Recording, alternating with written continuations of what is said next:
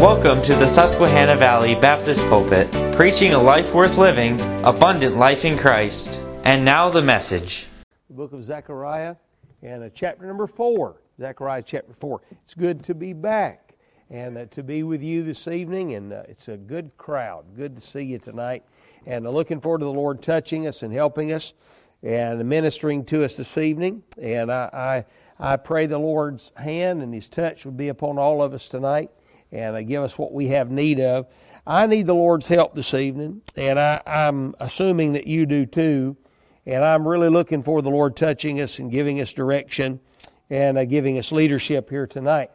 Uh, it's good to see Brother Allison. I haven't seen him, and we were talking a while ago. It's probably been about 27 years since we've seen one another. When I first moved into the area to pastor, uh, that was not far away from where he was there in in uh, in Alabama. Uh, I was just really a young fella. I was fairly fairly young. Had a young family. I had just gotten right with God. Hadn't been right with God an awfully long time. And the Lord had called us to preach. I was in business. I was managing money for a subsidiary Ford Motor Company, and, and my job had transferred me to the area. And just by the uh, the direction and uh, leadership of the Lord, the Lord allowed us to uh, pastor a church there in Columbia, Tennessee. I'm not sure if I pastored them or pestered them, but I was there for just a short time, about five years. And then I went back to East Tennessee. My dad uh, pastored the same church in East Tennessee for 40 years. And I was able to go back and work with him for about six, and then left there in 2001 and went to uh, went to a uh, little uh, bedroom community of Charlotte, North Carolina, called Monroe, and I've been pastoring there at the Galilee Baptist Church for well since 2001. So we've been there. We're in our 22nd year, I think, there at the church, and the Lord's blessed, and we're very grateful. The Lord's been awfully kind to us, and and we've reared our family there, and and all of our children are grown, and and the Lord's blessed with a slew of grandchildren, and we're just uh, a blessed people, and been able to come full circle and I can stand today and say it's, it, is, uh, it, it is worth staying with it. There have been many times I felt like kicking out and giving up and going back to business and just, you know, doing what I knew to do. Um, but I'll be honest with you, I am very grateful that the Lord has graced us and blessed us to stay uh, steadfast and unmovable, abounding in the work of the Lord. It's, it's worth it. It truly is worth it. And I, I'm with uh, Pastor Allison. You're not going to, you're not going to get out of this life unscathed. You're going to be hurt and maimed along the way. And but I want you to understand, it's not just the people of God that deal with difficulties. Even sinners deal with difficulties. We just might as well help help our heart to understand that God is going to aid us and assist us through all of this if we'll just keep our heart and life right with God and keep submitted to Him, God will bless us and He'll help us along the way. Uh, Pastor Allison probably didn't know this, but when we had left Tennessee, went back uh, to, or went left where we were and went back to East Tennessee, uh, my wife uh, came down with cancer. And I looked back at our life at that time, and boy, it sure didn't look like we were going to make it. Five children, little old bitty children, a wife with cancer. But you know, God brought us through all that and He has a way of ministering His grace to us and help to us.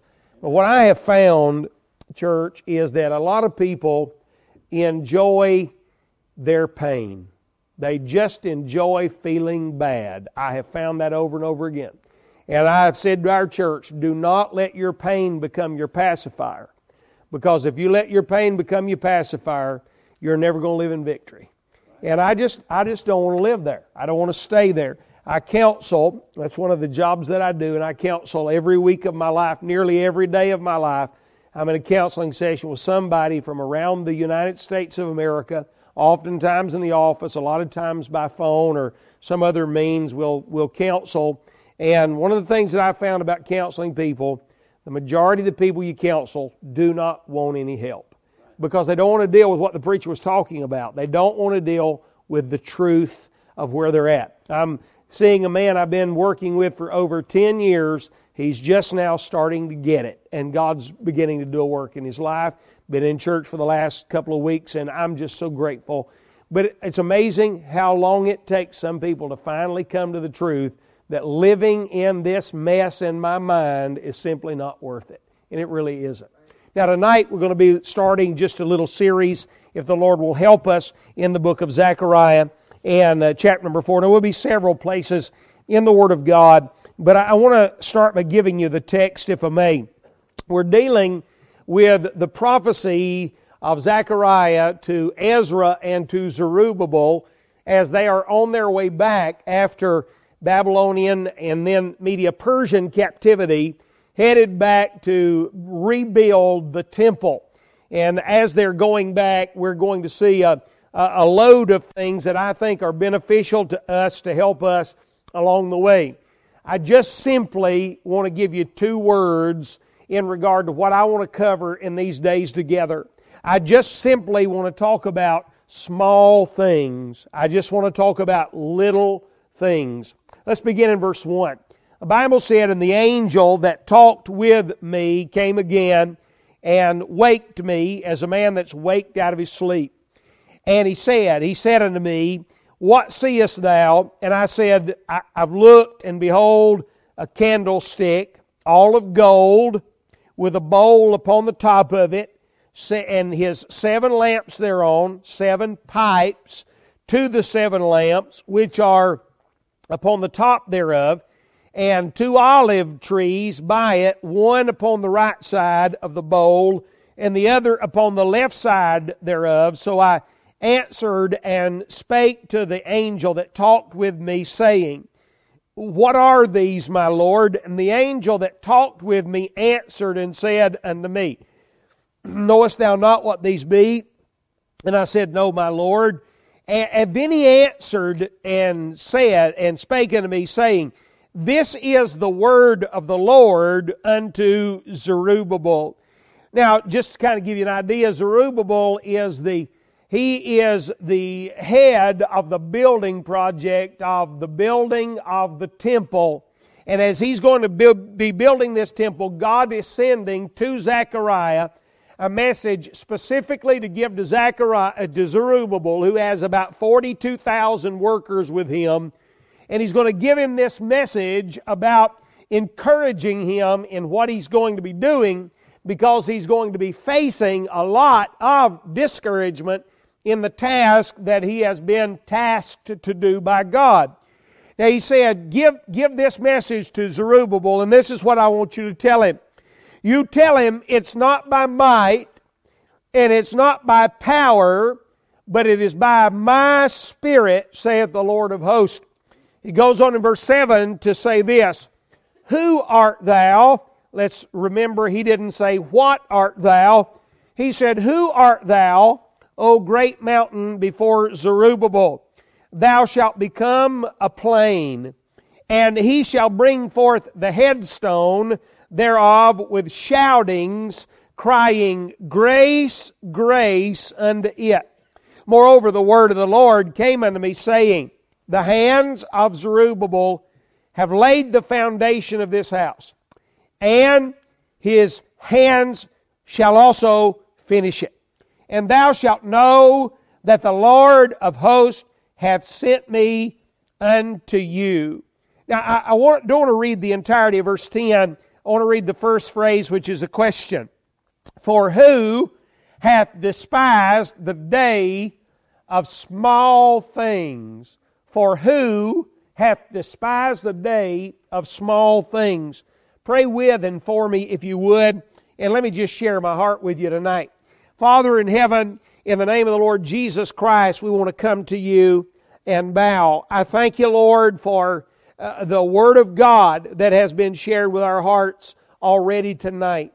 I appreciate, Lord, Brother Starnes and the church and what you are doing in this place. And I ask you, dear Lord, to give them their heart's desire for the glory of our Lord's Christ. I pray, Lord, tonight that you'd touch our heart and our mind, fill us with the Holy Spirit of God. Lord, to be able to give the Word of God in plain truth, we pray. Lord, thank you for loving us. And thank you, kind sir, for saving our never dying soul from hell. Lord, I ask you to bless us now in Jesus' name. Amen and amen. as we begin to plot our way through our thought tonight, I, I want to just kind of give you the idea. Here you find this man by the name of Zechariah. He is the 11th of the 12 minor prophets. And as he is speaking, he's speaking somewhere in the neighborhood of about 500 years before the birth of Christ. And it is as the, uh, the, the men, 42 plus thousand of them, are headed back specifically for the purpose of the rebuilding of the temple. Now, keep in mind that the temple, as it was in the day of Solomon, was built as a very luxurious structure. It was filled with gold, and silver was of no real accounting in that day uh, because the gold was so plenteous. David had made provision. Solomon had taken the plans that had been laid and he built this glorious and luxurious temple. Men and women came from all over the world to see its grandeur and its glory. Now, along the way, there had been many of the kings that had, had ripped off the house of God. There had been many, including Hezekiah, that, uh, uh, that the preacher referred to a while ago, who had stripped the gold from the house of God and had given it away.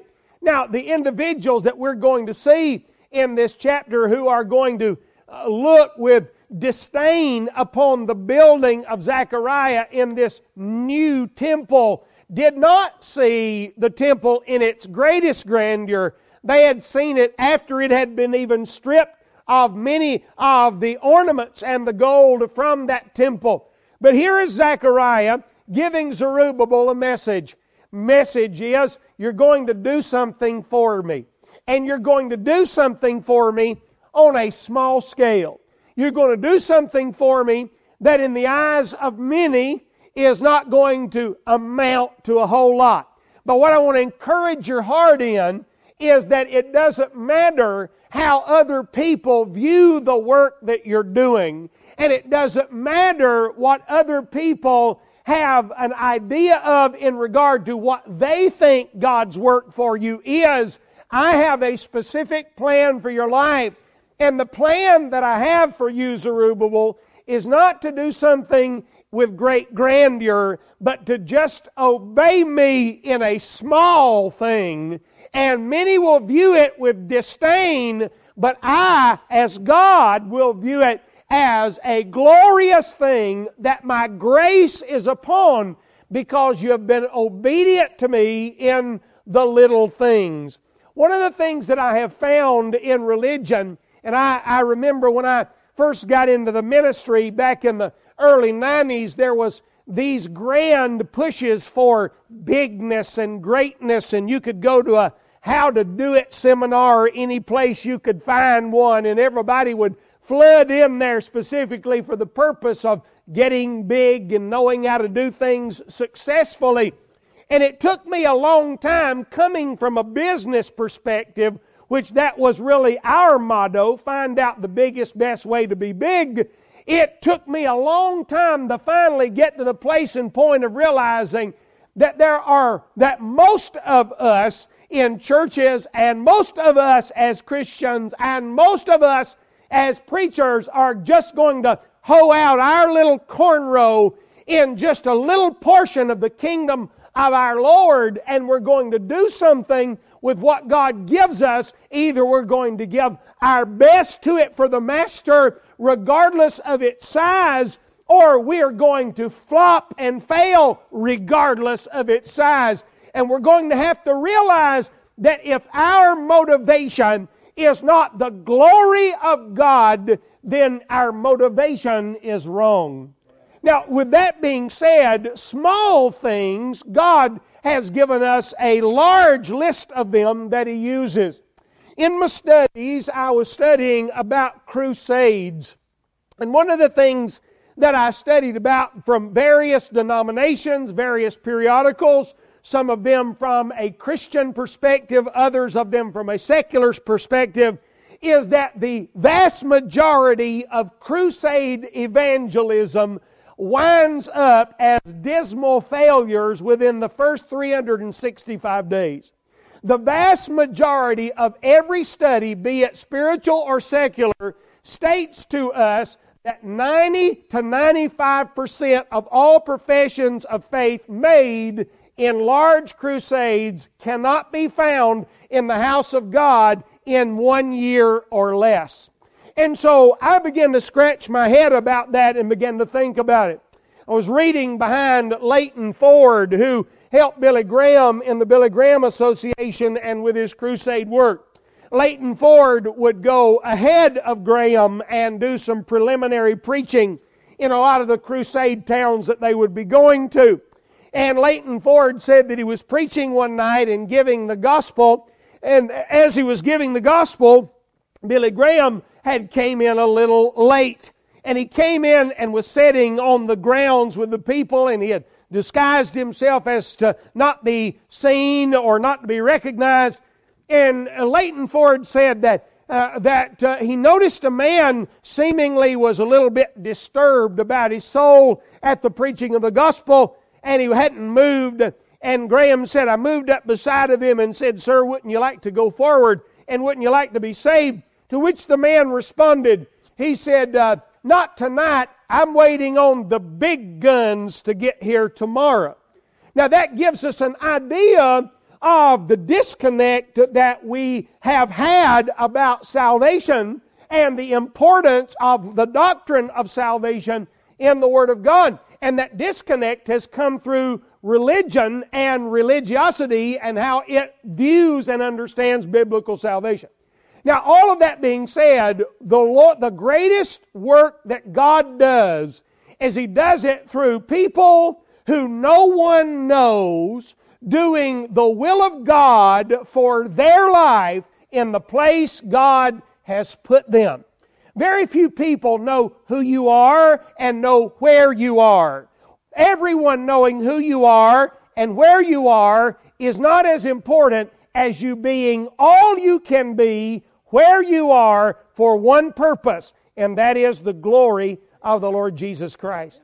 Now, that being said, the word small, as is used in the Bible, is used 200 or used 97 times in the Bible. The word little is used 242 times in the Bible. And when you begin to look at how God works and operates, He does the vast majority of His work with small things. Consider the plagues on the nation of Egypt.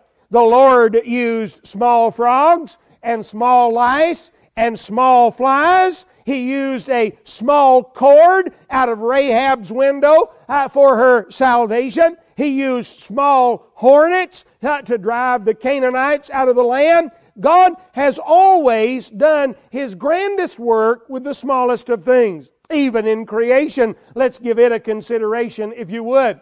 The Bible said, In the beginning, God created the heaven and the earth. The earth was without form and void, and darkness was upon the face of the deep. And God said, and there it was. And the evening and the morning were the first day. And God said, and there it was. In other words, the grandeur of creation, the glory of it, and its immenseness, and the uh, just the very nature of it uh, is all spoken by a simple word. In other words, God did a great thing with just a small thing. Now, you've got your Bible there in hand. I want you to go to Proverbs chapter 30, and I may have shared some of this with us on last year, uh, but I want to go over to Proverbs chapter number 30, and, I want to run through this if I may. Uh, uh, Solomon speaks specifically about some small things in Proverbs chapter number 30. Note with me, if you would, in verse 24. He said in verse 24 uh, that there's four things that are little upon the earth, but they're exceeding wise. He said in verse 25 of chapter 30 that the ants are a people. Uh, not, not, they're not strong, yet they prepare their meat in the summer. Then he makes this statement The conies are but a feeble folk, yet make they their houses in the rocks. Verse 37. The locusts, they have no, no king, yet go they forth all of them by bands. And then in verse 28, the spider taketh hold with her hands and is in king's palaces. In these five verses of Scripture, the Lord, through the writing of Solomon, gives us a real outline on what to do, though we are small and insignificant in the greatness of this world. We're just small, but what can we do to continue on, though we are small? He starts by using the ant. He says in verse number 25, the ant, they're, they're not a strong people. They're very tiny. There's not much to them, but they thrive and they survive. And he said they do this because they prepare their meat in the summer. Here's what he's saying they make the most of what God created them to be by preparing themselves to be all God prepared them to be. I'm not Dr. Allison, and I don't have the ability to do that. I, am not Brother Starnes, and I don't have his winsomeness and his personality. I don't have all of those things in my repertoire of who I am as an individual. But I do tell you what I have. I, I do, do, have a backbone that I can do something about, and, and I do have a little bit of ability to communicate, and I, I do have a love for the Word of God. I do have a love for prayer. I do have a love for the Lord. And if I'm going to make the most out of the smallness of who I am in the little place where I serve, I live in a community of 3,000 people. If I am going to make the most out of my small place, I'm going to have to prepare myself to do so. If I don't prepare myself, then nothing's ever going to come of who and what I am. Number two, he uses the coney. The coney is an interesting creature. It has the feet of an uh, it has the feet of an elephant, and it has the it has the the body of a little rat, and it looks like a it's in the hare family. It's got teeth like a rhinoceros. It's a weird cat. I mean, it's a weird creature. The conies living from North Africa all the way up into the bottom part of Europe and primarily through the Middle East. Some of you may have seen them. They're brown and blackish and light tan colored. But if you set a coney down on a rock, you cannot see that thing. Now, the conies live in the rock. You're listening to me. The coney lives in the rock. It doesn't venture away from the rock. It eats what the rock provides for it to eat. It does not get away from the rock. It understands that there are birds of prey in the sky and there are snakes and other predators on the ground that would love to eat it, and therefore it doesn't venture away from the rock. The rock is its foundation, the rock is its home, the rock is its protection. And when they go out on the top of the rock to eat, they post little sentries around on the rock and if they squeal a particular squeal, if they happen to see anything that looks halfway dangerous, they don't question the person that squealed about it. They just run for protection just as soon as they hear the warning sound. In other words, they're little, they're feeble, but they survive. And the reason they do that is not because they prepare like the ant, but they protect themselves from what's going to ruin and destroy them. And there are many men of God and many Christians who have cut their ministry short and they have cut their life of service short for the Lord and they have ruined their testimony because they ventured way too far away from the rock. And when God used a sentry to sound the warning cry about something they ought to be concerned about, they paid it no mind, they paid it no attention, and they did not protect theirself. And as a result of not protecting theirself, they cut them their, their life and ministry short by not protecting themselves. I have been at this thing, I've been pastoring for over 30 years now, and I look back at, at those that have washed up on the shores of destruction because of their sin. Pastor uh, Allison and I know a man, and we uh, we have preached with a man, and and Pastor Allison had pastored a man who got into sin, and his life was completely cut short as a young man, a man who had ability and power and strength and might and an ability to communicate, cut short because he didn't protect himself. The point I'm trying to get across to us is we may be small, but don't let the, uh, your smallness, your littleness, uh, let you think that God can't use you and therefore you don't take measures to protect yourself. Thirdly, he talks about the locust. He said the locusts, they don't have a king. They don't have anybody really leading the charge, but he said, here's what they do do. They go forth by bands. So, so the coney protects itself, the ant prepares itself. What does the locust do for us? Well, the locust, if he's by himself and he jumps and he flies, he has no precision to his flight. You do not know where he's going to land. You don't know how he's going to land. He may splat into a wall and fall to the grass. If he's one locust in your garden, you don't think a whole lot about it. But when the locust put themselves together in a swarm with others that have the same heart, the same direction, the same desire, the same appetite. They fly together like a precision flying machine.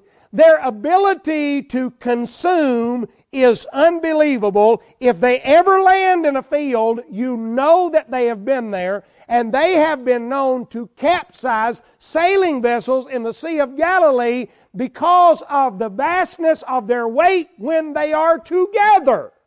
The point I'm making is very simply this the locust doesn't mean much by itself, but when it partners together with others who have the same heart, the same mind, the same direction, what they are able to do is phenomenal.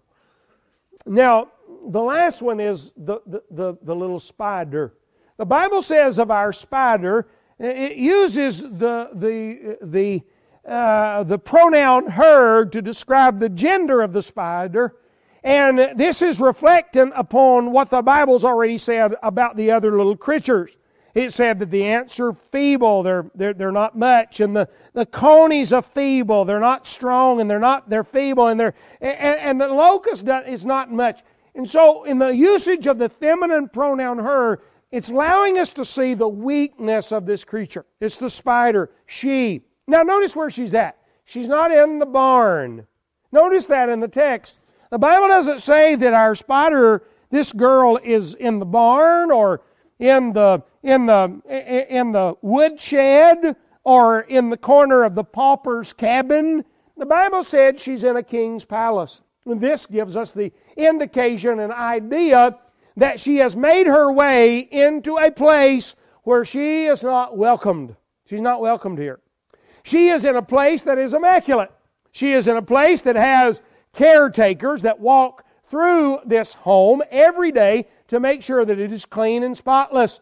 She climbs into a corner, she spins her web. This is her purpose, this is what God made her to be, who God made her to be. And as she climbs into that place, the lady comes through, sweeps her down.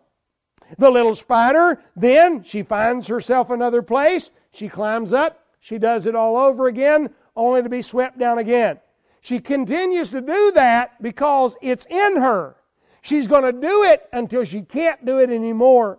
In other words, the lesson that can be learned from this is the ant prepares himself, the coney protects himself, the locust partners himself, but this spider survives, succeeds, because she perseveres with herself.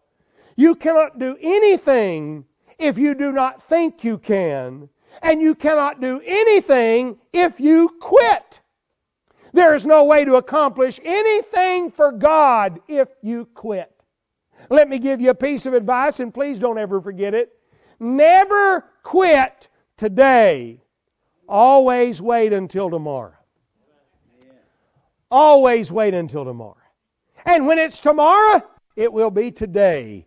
Never quit today. Now, note with me if you don't view yourself as God views yourself, you'll never accomplish anything. May I give you a piece of scripture again and let me let me leave you with it tonight. Go with me to the book of Judges if you don't mind. I want to look at a man tonight in the book of Judges, and I want to share this with you, and, and I don't want to belabor you. I know you've worked hard uh, this evening, and I know that uh, uh, you're no doubt weary.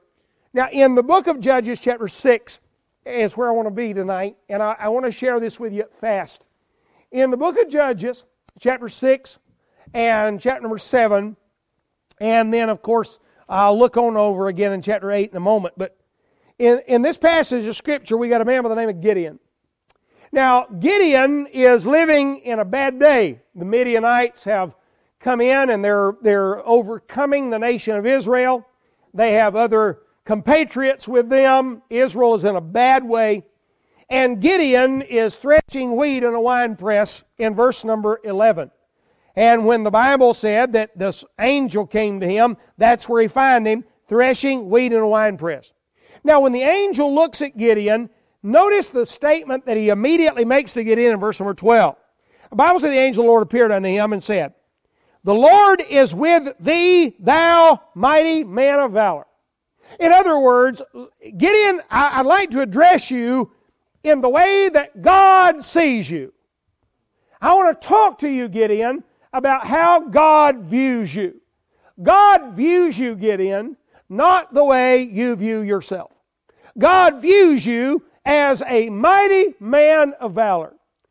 Gideon retorts, If that's so, where is God in all this? Where's the miracles? What has happened? And he begins to murmur and gripe and complain and talk negatively about God. The angel doesn't even respond to him. The angel responds to him uh, once again with how God views Gideon. Look at verse number 14. He said, Gideon, go in this thy might, and thou shalt save Israel from the hand of the Midianites have not I sent thee? To which he again retorts. He said, I'm from a poor family. I'm the least in the poor family. In other words, I'm too small. I'm too small. To which the angel said, I will be with thee, and thou shalt smite the Midianites as one man. In other words, Gideon is a fearful individual who does not see himself the way God sees him. Do you realize that you are seated in heavenly places in Christ Jesus. Do you realize that you are literally already in heaven just waiting to get there?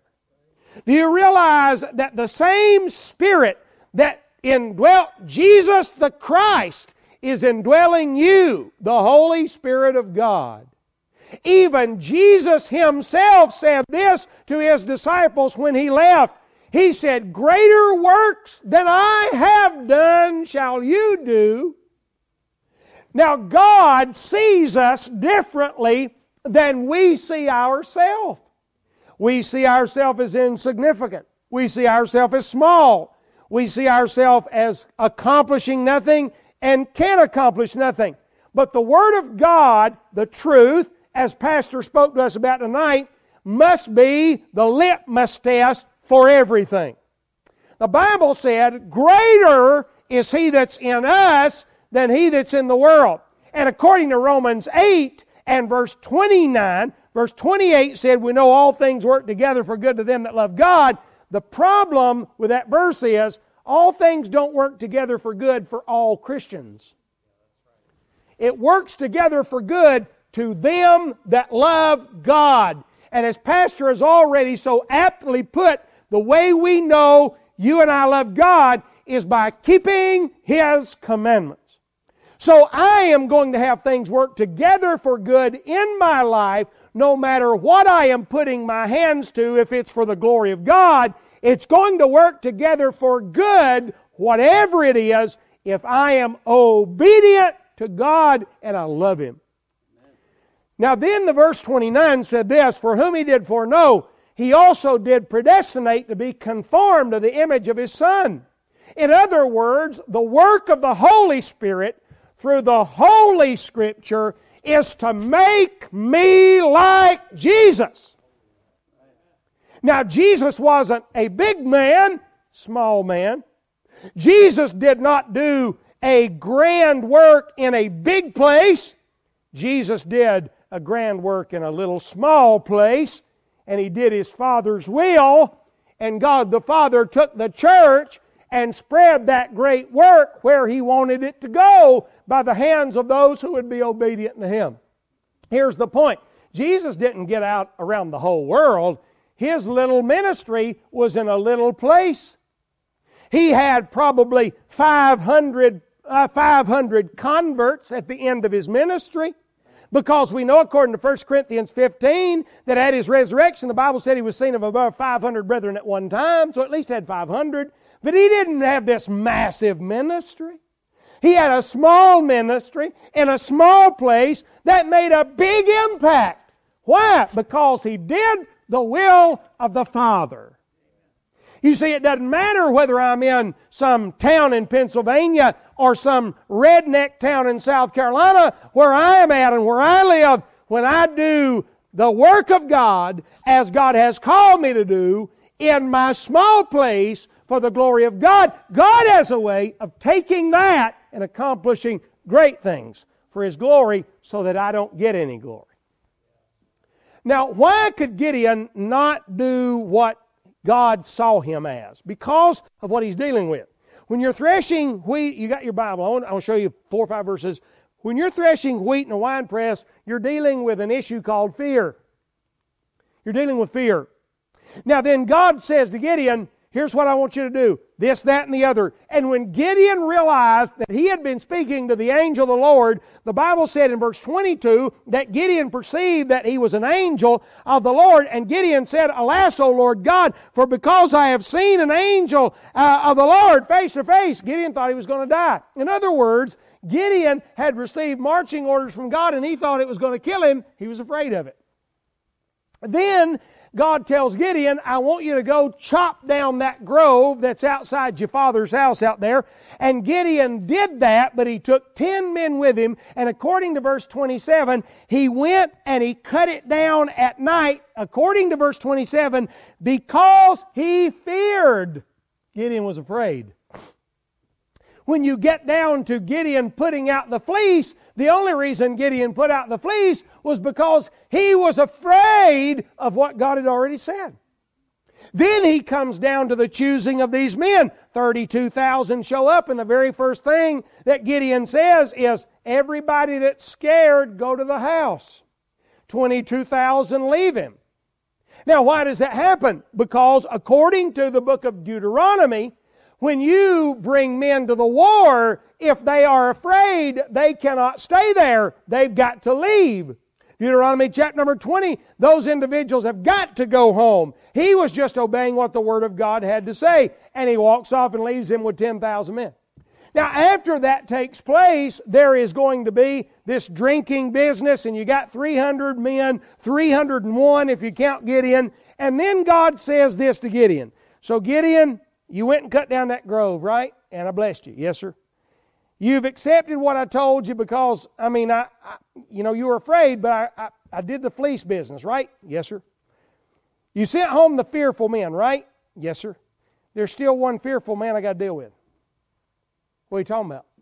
Gideon, if you're still afraid, I want you to take your servant Phurah, and I want you to walk with him down to the edge of the camp of the Midianites, and I'm going to give you a word. And the Bible said that Gideon, in verse 10, it said, But if thou fear to go down, go thou with Phurah thy servant down to the host, and thou shalt hear. And the Bible said that he went down with Phurah, which means Gideon's still afraid. Gideon's dealing with fear in his life. Now, why is he dealing with fear? Because he can't see himself as God sees him. And you can't see yourself as God sees you until you learn to spend communing intimate time with God and His Word. Now, now listen to this real quickly. What does fear do for me?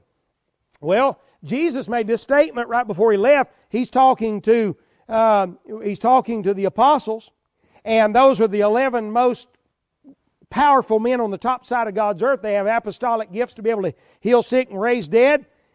And Jesus said this, let not your heart be troubled. You believe in God, believe also in me. In other words, if Jesus is saying to the 11 most powerful men, let not your heart be troubled, then it stands to reason there's, there's the possibility, if Jesus said it, that they can be troubled. And then Jesus, on in verse number 27 or so of chapter number 14, said this. He said, He said, My peace I leave with you, not as the world giveth, give unto you. Let not your heart be troubled, neither let it be afraid. He warned them twice, and in just a short few hours, they are running for fear, and they are the most powerful men on the top side of the earth. If those men could be captivated by fear and not see themselves as God sees them, so can you and I. Now, in consideration of that, so what does fear do for me? So, fear is a possibility. I've got to give it that. Fear is a possibility for my life. But fear robs me of my peace. My peace I leave with you. If I am in fear, I am not living in peace. But then the Apostle Paul said this to Timothy. He, he made this statement over there in 2 Timothy 1 7 For God hath not given us the spirit of fear, but of power, love, and of a sound mind. Fear is a spirit. He said, God's not given us a spirit of fear, but He's given us power. So if I'm living in fear, I'm not living in power. He said, and of love. If I'm living in fear, I'm not living with, with a passionate life toward Christ. And of a sound mind, if I'm living in fear, I am not living perceptively with the mind of Christ working in me about who I am, who I'm being conformed to, what I can do through Christ. I can do all things through Christ who strengthens me. So I've lost my peace and my power, my passion, my perception, and then it's a prison. Romans 8:15, the apostle Paul again made this statement about fear. He said very simply this that we've received the spirit of adoption. We've not received the spirit of fear. And he said, You've not received the spirit of bondage again to fear, but you've received the spirit of adoption whereby we cry, Abba, Father. In other words, he said, Fear is living in bondage, fear is imprisoning. Now, I want to give you a terrible verse. This is a horrible verse. You, you got a moment. Go with me to um, Job 3. Job 3. This is an awful verse. Job 3.25. let, me, let me jump over there. I want to share this verse with you, and I, I want you to grasp it and wrap your head and your heart around this verse. And, and I, want to I want to give you this, and I'm, I'm just about finished. And we're going to go back over there to, to, to Judges here in just a minute. I want you to look down with me in verse 25. Now, now Job's three friends were not bad men. They were good men.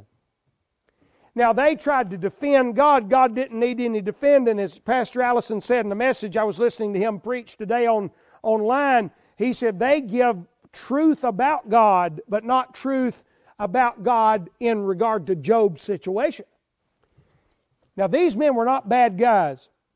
They sat for seven days around Job and fasted. And on the outside, Job was sitting in the, in the, in the elements. They sat with him for seven days and didn't say a word but mourned with him.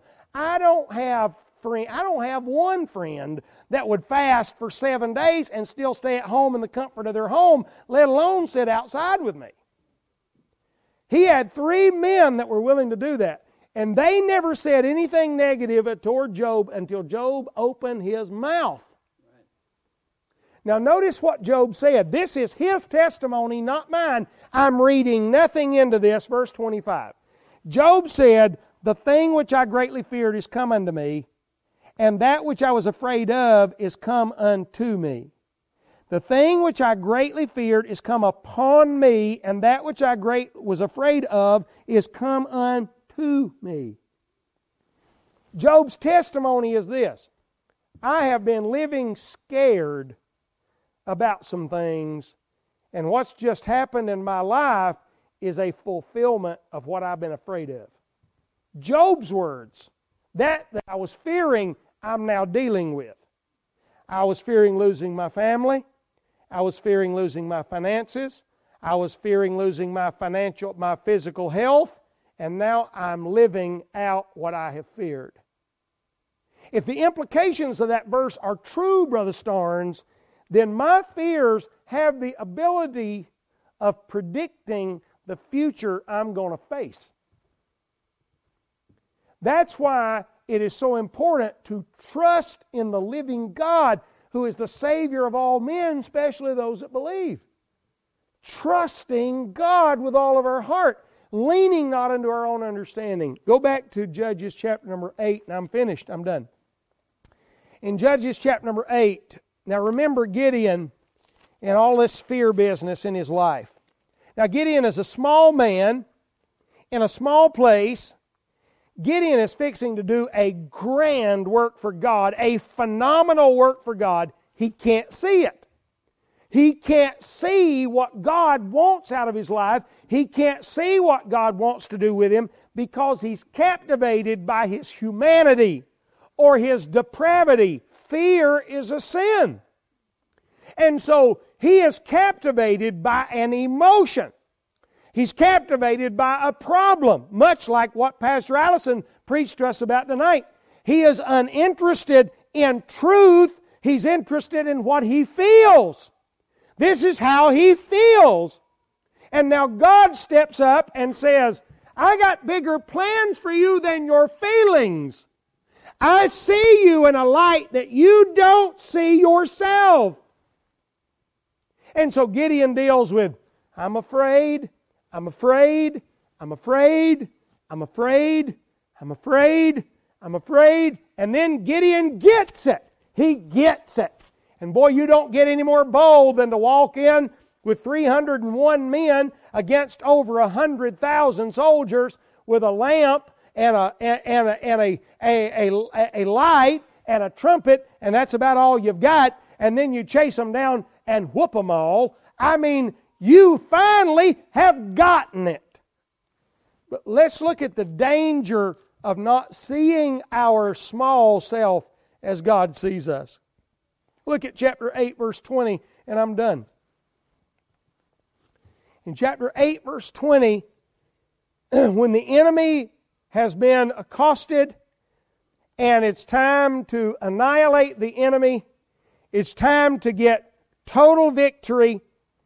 The Bible said that Gideon, he said to Jether, his firstborn, Up, get up, boy. Kill him, slay him, son, kill him dead. But the youth drew not his sword,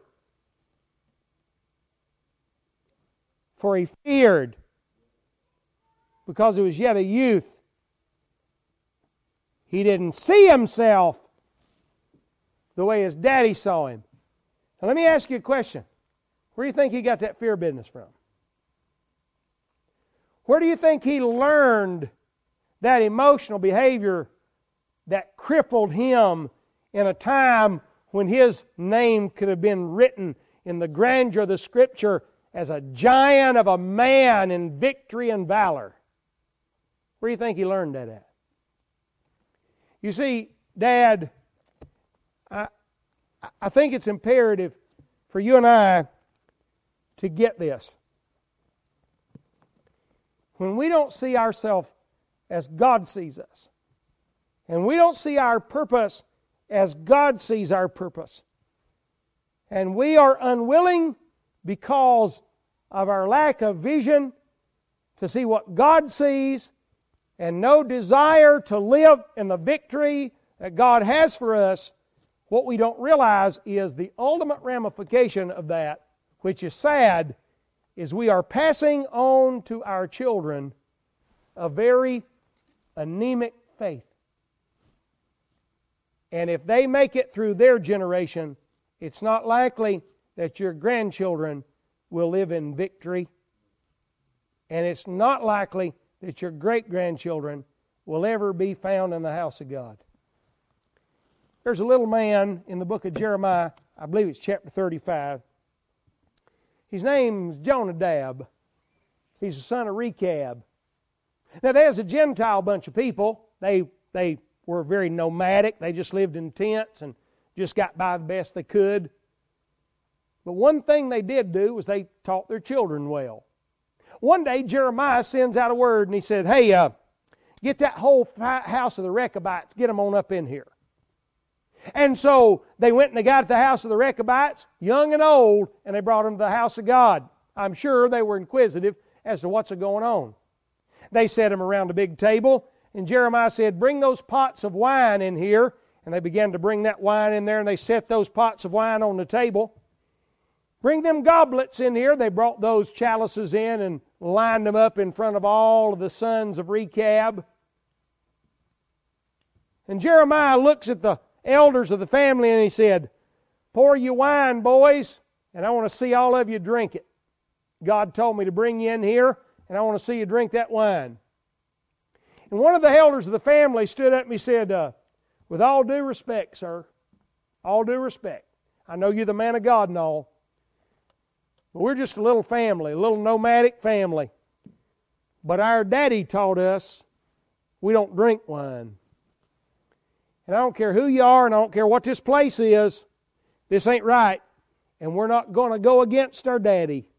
Daddy raised us better than that. And Daddy told us some other things too. And he went through the things his daddy had taught him about where to live and how to live. And do you know they've been doing that for 300 years?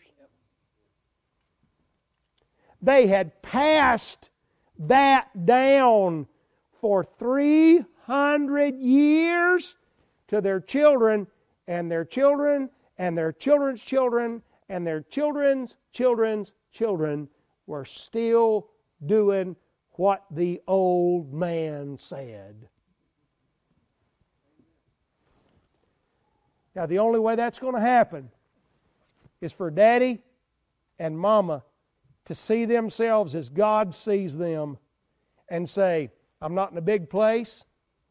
Nobody's ever going to know my name. That doesn't matter.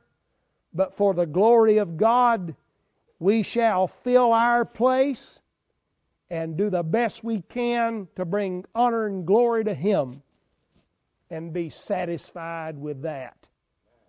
And what you produce in days to come will be worth the effort. Let's stand up.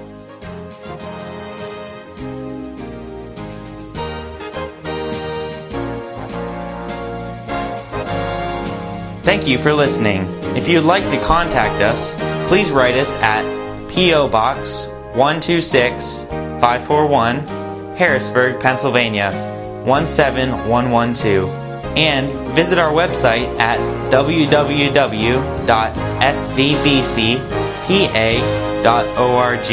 Until next time,